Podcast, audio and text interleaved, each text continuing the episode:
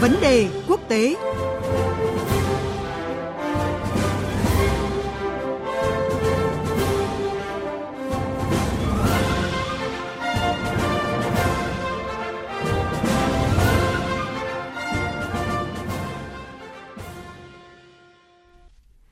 Thưa quý vị và các bạn, sau những căng thẳng và mâu thuẫn kéo dài thời gian qua, tranh cãi về thương mại giữa Anh và Pháp liên quan đến quyền đánh bắt cá kể từ khi Anh rời khỏi Liên minh châu EU mới đây đã có dấu hiệu hạ nhiệt. Bên lề hội nghị lần thứ 26 các bên tham gia Công ước khung của Liên Hợp Quốc về biến đổi khí hậu COP26 ở Glasgow, Anh, phía Pháp đã hoãn các biện pháp trừng phạt dự kiến sẽ áp dụng với Anh từ ngày 2 tháng 11. Hai bên cũng nhất trí sẽ gặp nhau đàm phán vào ngày mai, mùng 4 tháng 11 để thống nhất quan điểm – dù đã có những động thái hạ nhiệt, nhưng theo giới quan sát, liệu các bên đã thực sự thiện trí để hướng tới các thỏa thuận giải quyết bất đồng mâu thuẫn lại là chuyện khác. Và chúng tôi có cuộc trao đổi với phóng viên Phương Hoa theo dõi các vấn đề quốc tế để thông tin rõ hơn về câu chuyện này. Vâng, à, thưa chị Phương Hoa, Um, trước hết thì ờ, xin chị có thể giải thích rõ câu chuyện tranh cãi về quyền đánh bắt cá vốn đã dậy sóng trong quan hệ giữa Anh và Pháp trong thời gian qua. À, vâng, kính chào quý vị và các bạn. Thưa quý vị, à, căng thẳng về quyền đánh bắt cá giữa Pháp và Anh thì vốn đã âm ỉ trong nhiều tháng rồi à, và đã tạo ra các cái đường đứt gãy hậu Brexit, đe dọa thổi bùng lên một cuộc tranh chấp toàn diện giữa hai bên ạ. Ờ, cần nhắc lại thì theo thỏa thuận hậu Brexit được ký kết giữa Anh và EU thì các tàu đánh cá của EU có thể tiếp tục đánh cá trong vùng biển của Anh nếu mà có giấy phép ạ. À, tuy nhiên các nước châu Âu cần phải chứng minh rằng là trước đây các tàu thuyền nước này đã có thâm niên đánh cá tại khu vực đó. À, đây là một cái yêu cầu tưởng chừng như đơn giản nhưng mà lại khiến các tàu thuyền nhỏ của Pháp à, do thiếu công nghệ ghi dấu lịch trình thì khó có thể thực hiện được. À, rất nhiều ngư dân Pháp cho biết là hiện không nhận được đảm bảo giấy phép từ các cơ quan có thẩm quyền của Anh và cả chính quyền các đảo à, Jersey và Guernsey. À, Pháp lập luận là những cái tàu thuyền này thực tế đã được các nhà chức trách của Anh nắm thông tin à, và rằng những cái hồ sơ trong quá khứ chính là bằng chứng rõ ràng nhất. À, tuy nhiên với việc chậm cấp giấy phép cho tàu thuyền Pháp thì giới chức Paris cáo buộc London đã hành động thiếu thiện trí và diễn giải thỏa thuận Brexit về đánh cá hoàn toàn khác với nghị định thư Bắc Ireland ạ. À, đây thì vốn cũng là một phần của thỏa thuận hậu Brexit nhưng chính quyền Thủ tướng Anh Johnson thì luôn muốn loại bỏ À, còn ngược lại đối với Anh ạ, một bức thư được Thủ tướng Pháp à, Jean Castex gửi cho Chủ tịch Ủy ban châu Âu EC hồi tuần trước thì đang cho thấy là nước này muốn thách thức London ở một khía cạnh chính trị lớn hơn. Theo đó thì trong bức thư gửi Chủ tịch EC à, Ursula von der Leyen, Thủ tướng Pháp viết rằng là cần phải chứng minh rõ ràng với dư luận châu Âu rằng việc tôn trọng các cam kết đã đạt được là không thể thương lượng ạ. Thưa chị, à, sau một thời gian không ai chịu ai thì cuộc khẩu chiến giữa đôi bên có vẻ như là Ờ, đã bắt đầu hạ nhiệt với những tuyên bố và động thái của cả đôi bên. Ờ, phải chăng là hai bên đã bắt đầu thay đổi cách tiếp cận của mình trong vấn đề này ạ, thưa chị? Vâng ạ, đúng như vậy thưa quý vị. Nếu như mà trở lại thời điểm cách đây chỉ 1-2 ngày thôi thì ờ, tương phản không đồng nhất là những gì mà dư luận chứng kiến sau các tuyên bố của Anh và Pháp đưa ra sau cuộc gặp giữa Thủ tướng Boris Johnson và Tổng thống Emmanuel Macron bên lề hội nghị thượng đỉnh G20 ạ.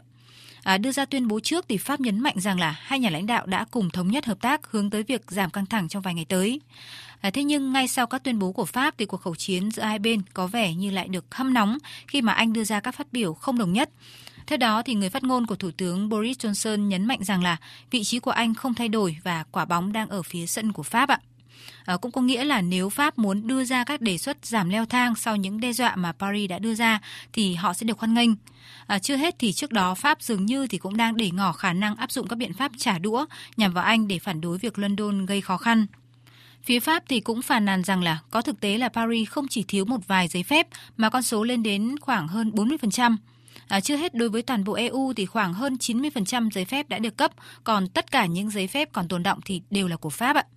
À, tuy nhiên chỉ vài giờ trước thời hạn chót mùng 2 tháng 11, cái thời điểm mà Paris tuyên bố sẽ cấm tàu đánh cá Anh cập bến tại các cảng của Pháp và tăng cường kiểm tra hàng hóa nhập khẩu của Anh nếu mà London không cấp thêm giấy phép cho các tàu cá của Paris, thì Tổng thống Pháp Macron đã bất ngờ tuyên bố sẽ trì hoãn thực thi các biện pháp để à, tạo cơ hội cho các cuộc đàm phán. Ạ.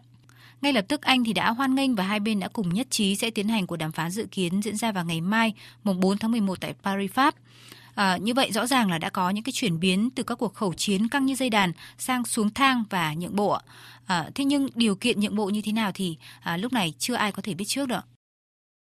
Vâng, ờ, như chị vừa phân tích thì cuộc mặc cả trong vấn đề quyền đánh cá giữa Anh và Pháp thì không hề đơn giản và cuộc đàm phán vào ngày mai mùng 4 tháng 11 thì cũng chưa chắc đã có thể là đạt được kết quả nào đáng kể bởi đây không đơn thuần chỉ là vấn đề kinh tế đúng không ạ?